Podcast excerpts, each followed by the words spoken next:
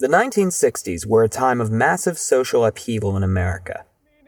There was the civil rights movement. We hold these truths to be self evident that all men are created equal. There was the anti Vietnam War movement. Hell no! We won't go! Hell no! We won't go! Hell no! And then there was the women's rights movement. But if we do get on with our revolution and we restructure society to make equality really possible, then I think the war between the sexes will end, and for the first time, we will have possible true human sexual liberation.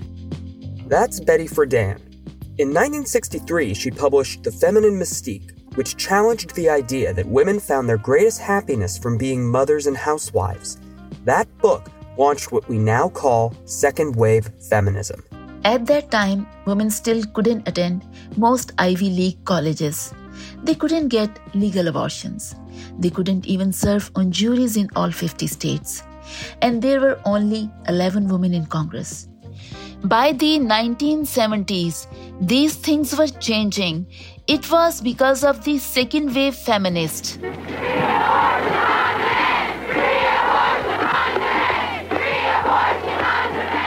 Marches In that decade, many of the Ivies went co ed. In 1973, Roe v. Wade legalized abortion. That same year, women were given the right to serve on juries nationwide.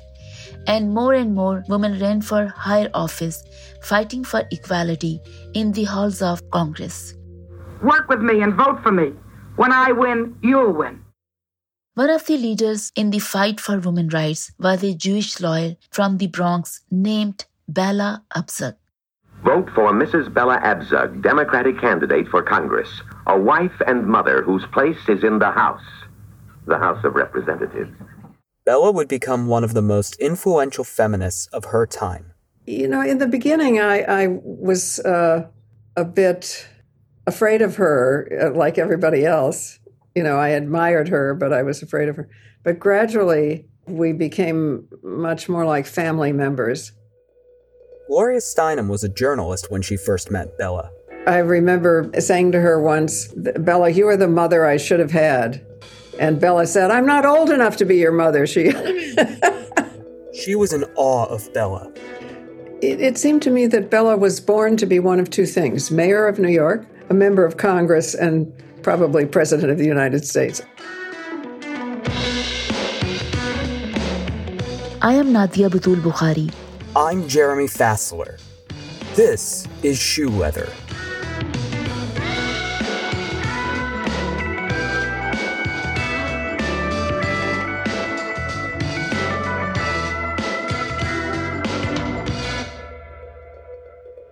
We investigate New York City's past to find out how yesterday's news affects us today.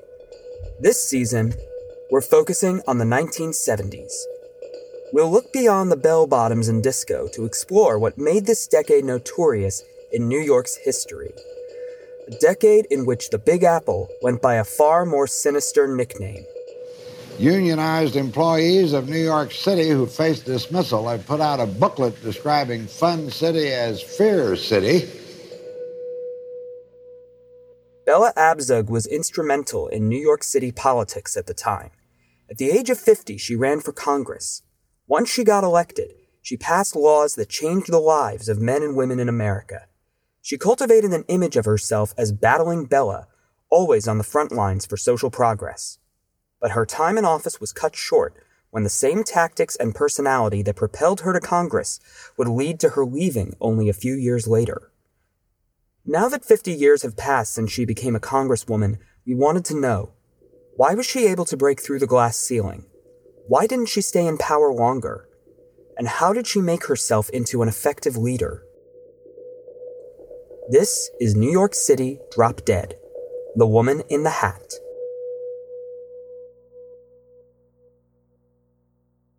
When people asked Bella Abzug when she became a feminist, she gave one of two answers. The first was, the day I was born. She was born in 1920, the same year that the 19th Amendment gave women the right to vote. The second was the day she defied Orthodox Jewish tradition.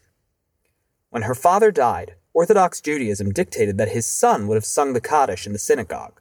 The Kaddish is the Hebrew prayer for the dead. Here's what it sounds like.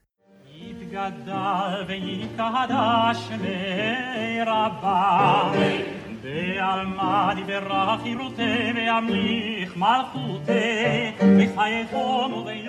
problem was that he only had daughters. In the Orthodox tradition, women and girls are relegated to upstairs in a synagogue or behind a curtain to sit separately from the men. That's Bella's youngest daughter, Liz. My mother decided with her grandfather that she was going to say the prayer for the dead, the Kaddish, every day for a year in their synagogue. It was the first time Bella defied expectations for what women were supposed to do, and it would not be the last. This sense of independence was something Bella learned at a young age from her mother. After her father died of a heart attack when Bella was only 14, her mother had to raise Bella and her sister as a single mom in the South Bronx. Here's Liz again. Growing up in the Bronx and being independent, relatively independent than my mother was because she was raised by a single mom, she was a real survivor and an independent woman. In a public conversation with journalist Ronnie Aldrich, Bella talks about how she broke gender norms as a young girl. Started very early fighting for justice, fighting for my right to have my Emmys in the streets. Emmys means marbles. Bella liked playing marbles in the streets, even though that was usually thought of as a game for boys. She also liked riding bikes, and her mom wouldn't buy her one. So she made friends with the boys in her neighborhood and rode their bikes. When Bella graduated from college, she decided to pursue a career that didn't include many women law. Well, I can remember ever since I was a very young girl saying that I was going to be a lawyer. Bella went to Columbia Law School in 1942. During her second year, she fell in love with a businessman named Martin Abzug, who would become her biggest cheerleader. He typed all her papers in law school because Bella didn't know how to type. She never learned, on purpose. She once told a friend, if I knew how to type, the lawyers would have always asked me to type things, so I just decided I was not going to learn how to type. Martin's support of Bella was a defining part of their marriage. They treated each other as equals. Uh, my husband has always played a role in which he understood that I was a wife and a mother, but also was a lawyer who had a right and a duty to develop my talents and my potentiality, and therefore worked side by side in the efforts to help with family, with the chores, and with the general decision making. We all participated in it together, he and I. After graduating Columbia, Bella landed a job at a law firm. But given how few female lawyers there were at the time, Bella had a hard time getting people to see her as one. Her daughter Liz remembers a story that her mom used to tell about that time. When she was a young lawyer, she went in to represent a client into a firm and she walked into the reception and said, I am Bella Abzug from Kramer, you know, Cohen, such and such and such and such. And the receptionist said, okay, sit down. And 5, 10, 15, 20 minutes later, she's still waiting. So she went back up to the receptionist and said, Hi. I said, I am Belle Savitzky from the firm. And the receptionist said, Well, we're waiting for the lawyer. And I thought, you know, my mother said, But wait a minute, I am the lawyer. She was so unused to seeing women as lawyers. The receptionist, she said, Well, wait, the lawyer. My mother said, I am the lawyer. Later that night, Bella complained to her husband, Martin. He had an idea. This is the time of Eleanor Roosevelt and the hats, gloves. And he said, You know what, Bella, in order for you to distinguish yourself, why don't you wear a hat and maybe gloves like Eleanor Roosevelt, right? So my mother said, Well, I'll try. I wear a hat. Once Bella put on her first wide brimmed felt hat, everything changed. Years later, she told a Newsday reporter that she liked the way she looked in them, and the more she wore them, the more people began recognizing her as Bella Abzug, the woman in the hat. In the late 1940s, Bella worked on a case that would land her in the national spotlight. She went down to Mississippi to appeal the case of Willie McGee. McGee was a black man who was sentenced to death for sexually assaulting a white woman. Many people believed McGee was innocent, including celebrities like Albert Einstein. Bella argued that McGee was having a consensual affair with this woman. This was a stressful time for Bella. Vigilantes patrolled the courthouse, keeping people from testifying about McGee's innocence.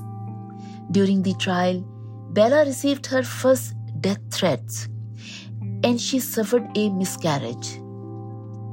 In 1951, Bella got Supreme Court Justice Hugo Black to grant a stay of execution for McGee, but ultimately the Supreme Court refused to hear his case, and McGee was put to death.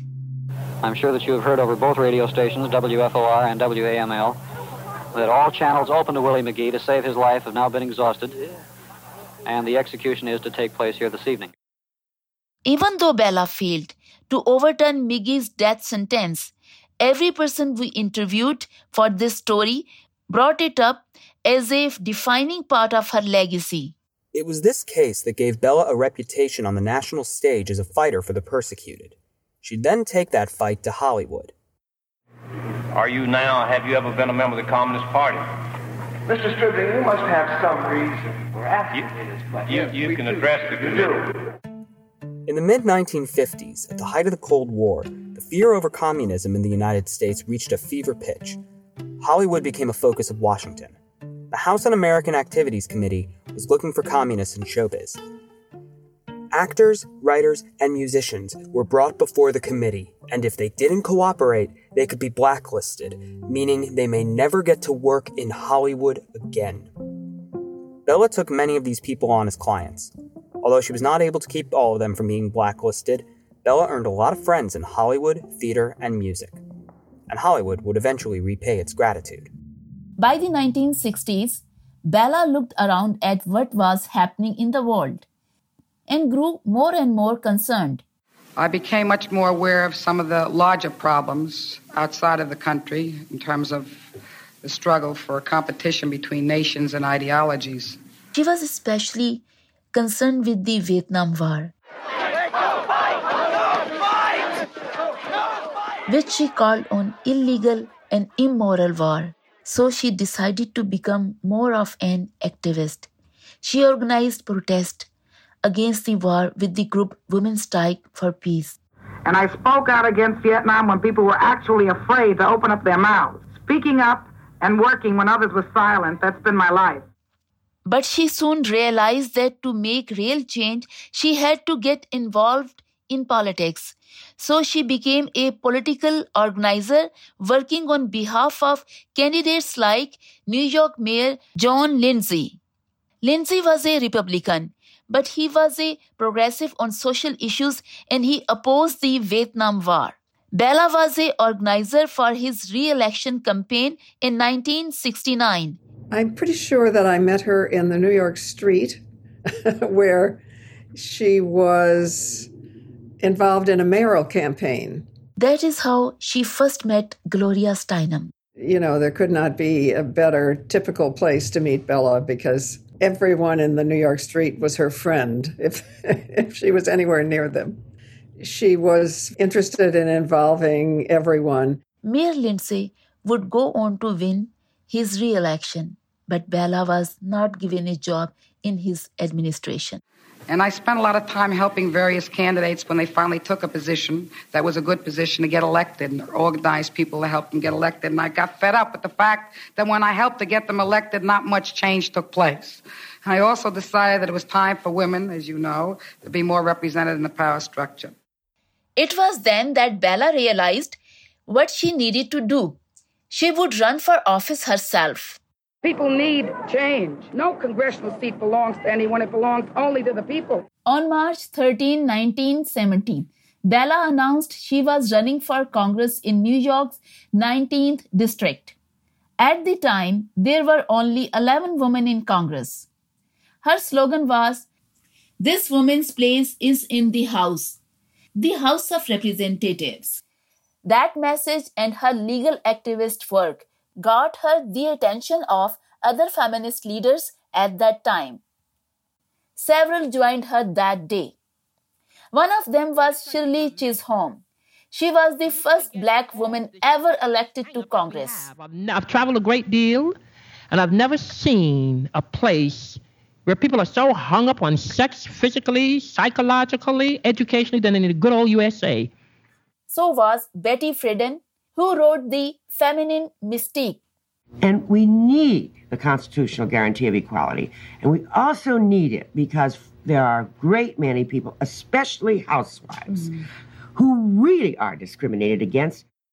Gloria Steinem was there. She was excited for Bella, but worried about her chance of winning. Yes, I always worried, you know, because she was so ahead of her time and outspoken that clearly she uh, had adversaries. Gloria had good reasons to worry. Before she could win the general election, Bella had to win a primary against a sitting Democratic congressman. His name was Leonard Farbstein. Farbstein was a moderate Democrat who'd been in office for 14 years. Harold Holzer, who was a journalist for the Manhattan Tribune at that time, remembers him this way. Farbstein was deeply unpopular and very tough, vicious as a fighter but he had always won by a handful of votes. So we were, and we'd never seen, we'd never laid eyes on him. In fact, no one had ever laid eyes on him. He lived in Washington, not in the district. Not only was Farbstein unpopular because he was absent from the district, he also supported the Vietnam War. Progressives had been trying to replace him with one of their own since the late 1960s when the anti Vietnam movement took off, but they'd always come up short. There was another challenge facing Bella the fact that she was a woman. In 1970, the idea of women openly campaigning for office was pretty new. There had been female representatives and female senators before, but as Steinem explained, they usually go to office a different way. The only way for women to get into high political office is to have a husband who has it and he dies. And we suggested that that, that path to power was a little hard on men. It's true. About half of the women who had ever been in Congress inherited their seats from their late husbands. But times were changing. Women like Shirley Chisholm had won by running themselves. Bella hoped to follow in her footsteps. The 19th district, where Bella ran for Congress, looked like a backwards J. It started on Manhattan's Upper West Side and cut through downtown. It ended at the East River. It was a working and middle class district, and it was growing more diverse. Jews and African Americans lived on the Upper West Side, Hispanics and Asians lived on the Lower East Side. And one of the biggest issues facing the city and the district was unemployment. It was 8.7% in the 19th district. Jobs were leaving New York. Political scientist Esther Fuchs explains more. While there were still working people and middle class people living on the west side and the lower east side, a lot of the city was hollowing out to a certain extent. There was an increase in poverty and an increase in need, essentially.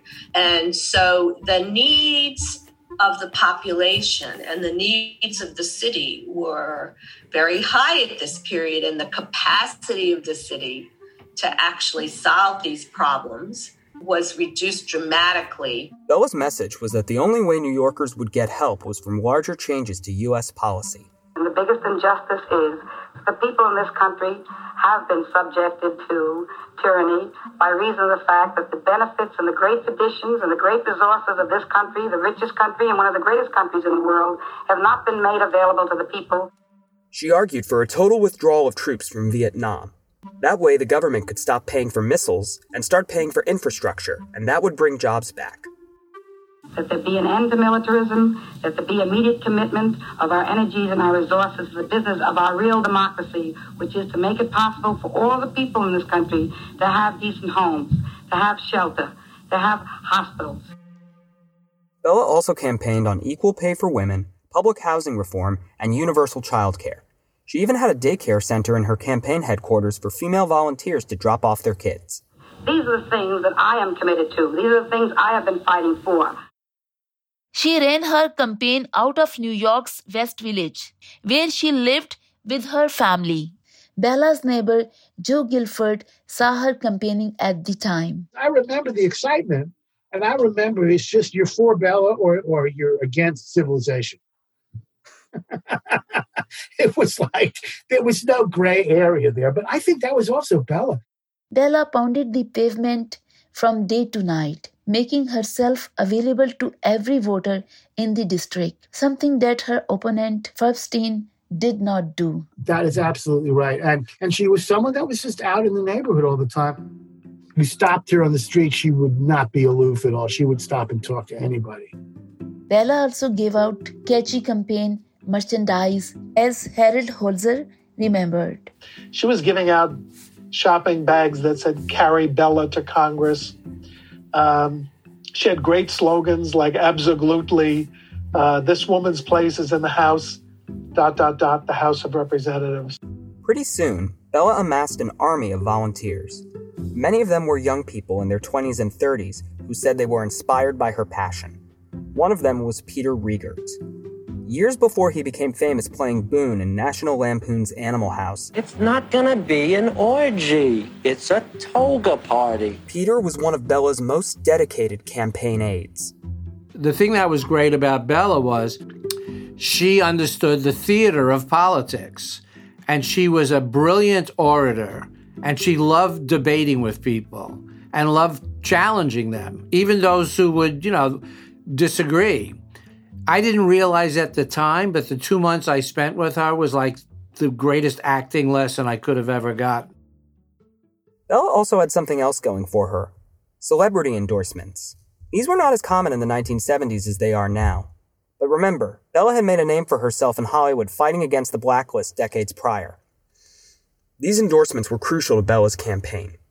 She couldn't access funds from the Democratic Congressional Campaign Committee. Those were reserved for incumbents like Farbstein. So Bella brought out the stars. Jane Fonda, Warren Beatty, and Rita Moreno were among her biggest supporters.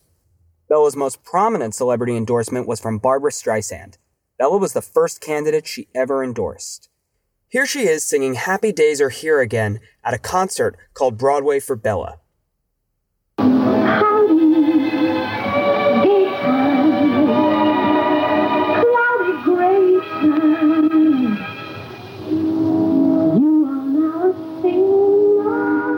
Any Barbara fans out there, take note. This is the only time she ever sang this song up tempo.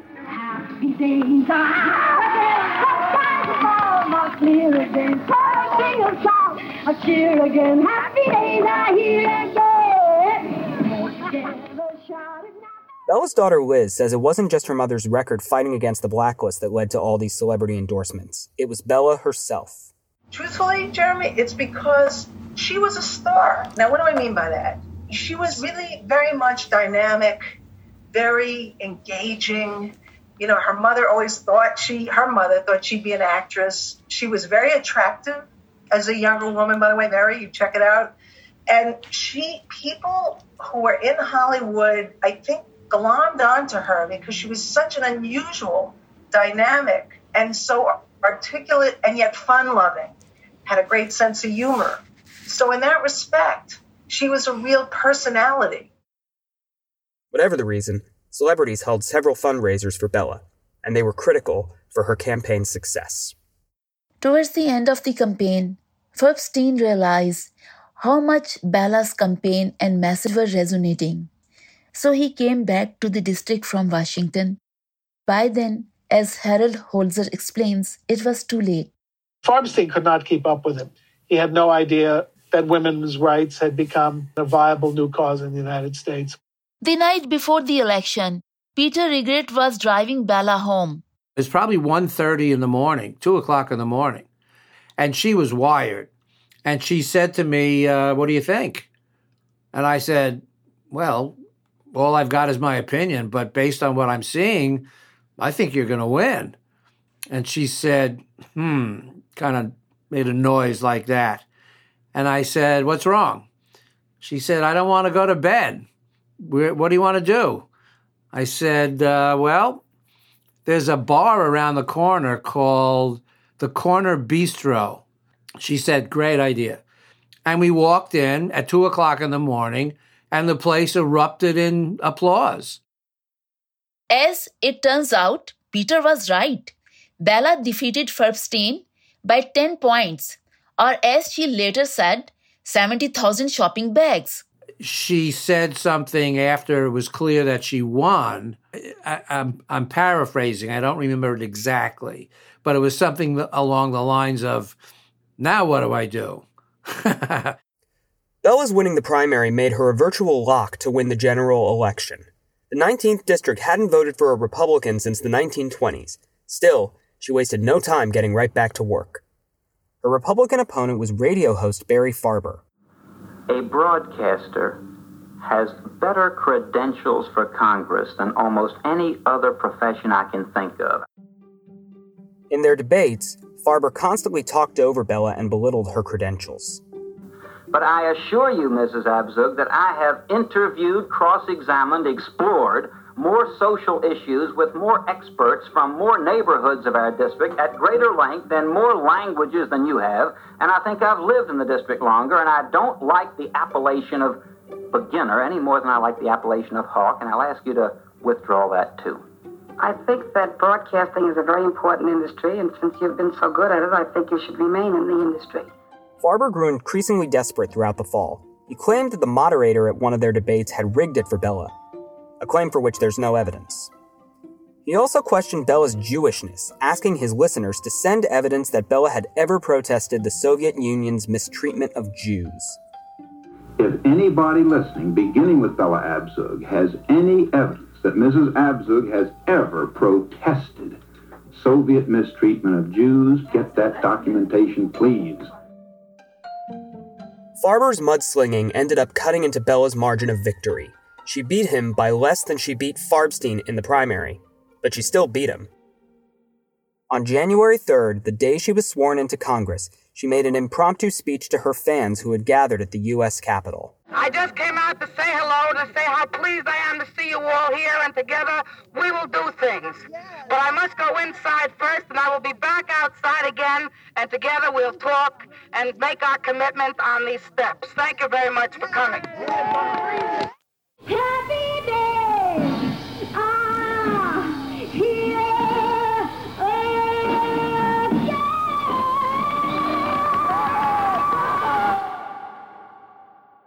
When Bella arrived in Congress, she got right to work. So, Jeremy, how many credit cards you have? I have three. How about you? I have five, and it's because of Bella Abzug.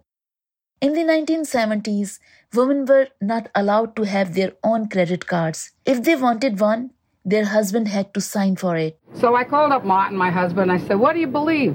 Do you love me? Because American Express doesn't. and They want you to sign for my card. He said, I love you, Bella. But American Express is going to have to give you their own card, and I'm going to fight with you until we do. When Bella was in Congress, she passed the Equality Credit Opportunity Act, which allowed women to get their own credit cards. She made a parody credit card commercial about this. So carry an American Express card as a symbol of women's right to credit. Bella also brought greater transparency to government. She pushed through the Sunshine Laws as part of the Freedom of Information Act. If you've ever read a transcript of a government agency meeting, it's because of Bella Abzug. She also got much needed money for New York. She helped pass the Interstate Transfer Amendment, which brought billions of dollars into New York for improving mass transit systems. She wrote the 1972 Clean Water Act, which brought jobs to New York by building new sewage plants. And we demand equality now and only one way by the ratification of the Equal Rights Amendment. And she became one of the biggest advocates for the Equal Rights Amendment, which would give women equal pay. Unfortunately, the Equal Rights Amendment has never been ratified in the Constitution. Bella also failed to get her child care bill passed. She wrote it with Shirley Chisholm. It would have established a multi billion dollar national daycare system for working parents. It was passed in the House and Senate, but it was vetoed by President Nixon. Bella hated Nixon, and the feeling was mutual. During the Watergate hearings, it was revealed that Nixon included Bella and Shirley on his enemies list a list he made of congressmen, senators, and celebrities who opposed him. And not all Bella's constituents like her either. Here's Joe Guilford again, who was one of Bella's neighbors in Manhattan. Her her personality, which was very aggressive, if it needed to be, and mostly aggressive when she was in um, at rest. You know, sort of mildly aggressive at rest, and and, and frighteningly aggressive when she had her motor running. So it was not something that appealed to everybody. She didn't suffer fools gladly. Journalist Carol Zimmer, who interviewed Bella once, recalls how Bella exerted herself when confronted by something she disagreed with. There wasn't a lot of room for back and forth with Bella. She kind of took up a lot of space. Uh, if you if you said something that Bella didn't like, she'd just like be back at you in about 10 seconds, you know, like, actually, no, that is not the way it happened. It happened like this, you know, and very forceful. While looking through the Columbia archive, I found hate mail that had been sent to Bella. Here are some of things they said about her. You are an ancient crock of rancid cow flop. Fat ass with a loud mouth. Take a hint. The big mouth. What the hell are you? A man that didn't quite make it? So what was the effect of those type of letters on your dad? What was the feeling of a man uh, who is listening about his wife? So when people attacked her, he was hurt by it. I mean, you know, because she was heavy at a later point of her life. She was not as a young woman. You know, she had gained weight. So sometimes they attacked her for that, right? In the Congress or in the media or whatever. Sure, he was hurt by that. And what he would do is, when he got really mad, he would go after the people that attacked her. He was a more of a quiet guy, but when it got when he got pushed, when they got pushed to the extreme, he would he would take care of it. In 1975, the year that New York City went bankrupt, Bella decided that she was ready to take her skills to the next level. She decided to run for Democratic nomination for senator from New York. If you go into the Senate at this particular moment, there are no women there. It's a, uh, a no woman's land. Or uh, as, I, as I and others have said, it's a, a stag Senate, and that means a stagnation. Not only were there no women in the Senate, but New York had never had a woman senator. But in order to run for Senate, Bella would not be allowed to run for re election in the House of Representatives. Bella's husband Martin believed running for Senate was a mistake. He wanted her to stay in the House. Bella believed this was her moment. She was either going to the Senate or going home. Bella's main competition for the Democratic Senate nomination was Daniel Patrick Moynihan. He had served in the Kennedy, Johnson, Nixon, and Ford administrations. The United States Senate needs a voice that is unafraid to tell hard truths about national policy in an age of policy ignorance and dishonesty. He had a reputation as an intellectual, but he rubbed some people, even Democrats, the wrong way, especially Gloria Steinem. No, Moynihan was nobody you would ever want to represent you. Are you kidding me? He was just completely dictatorial. Nobody could talk around him. Bella didn't think highly of him either.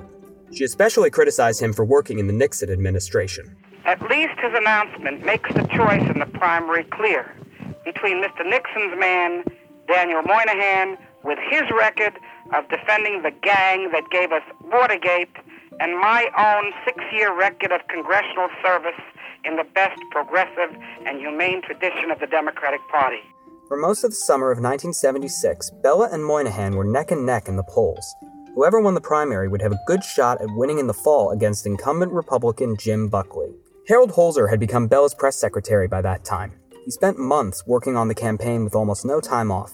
The week before the election, he decided to take a break.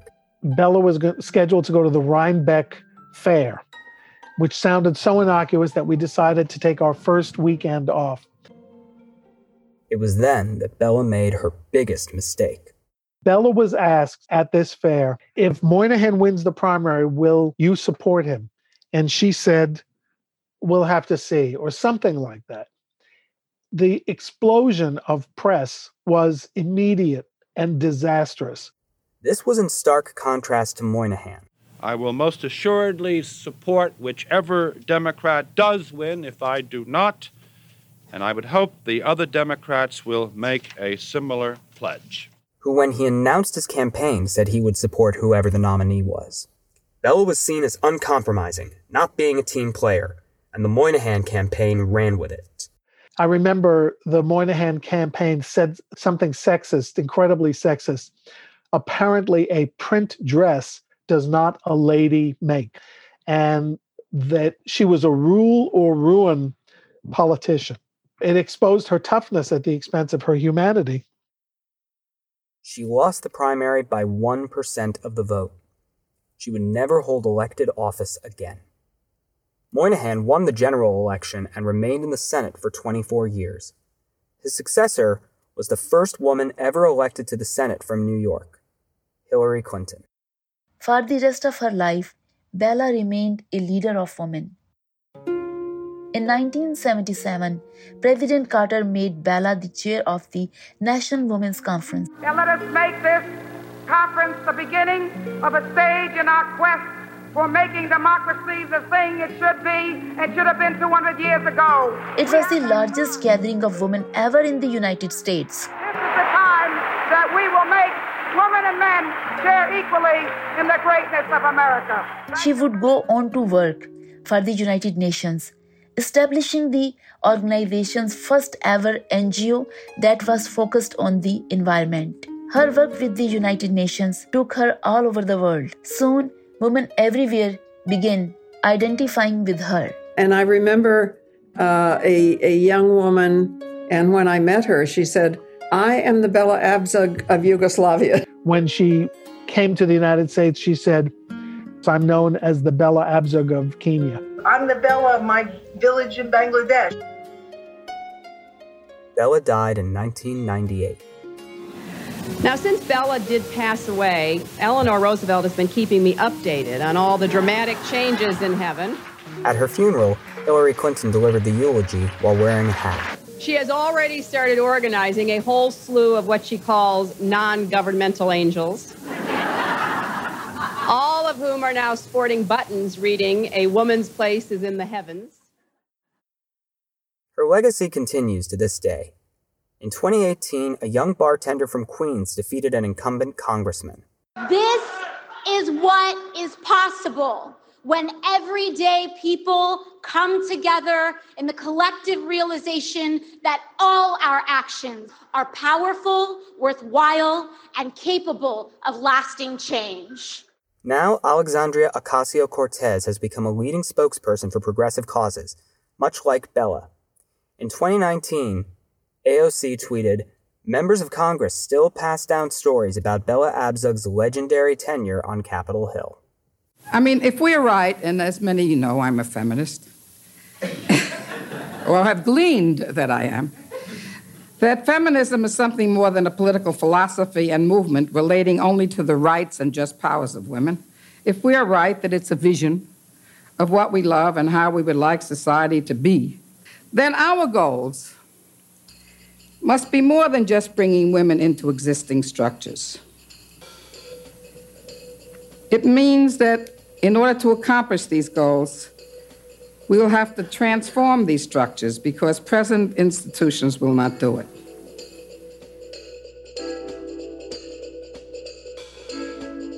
Shoe Leather is a production of the Columbia Graduate School of Journalism.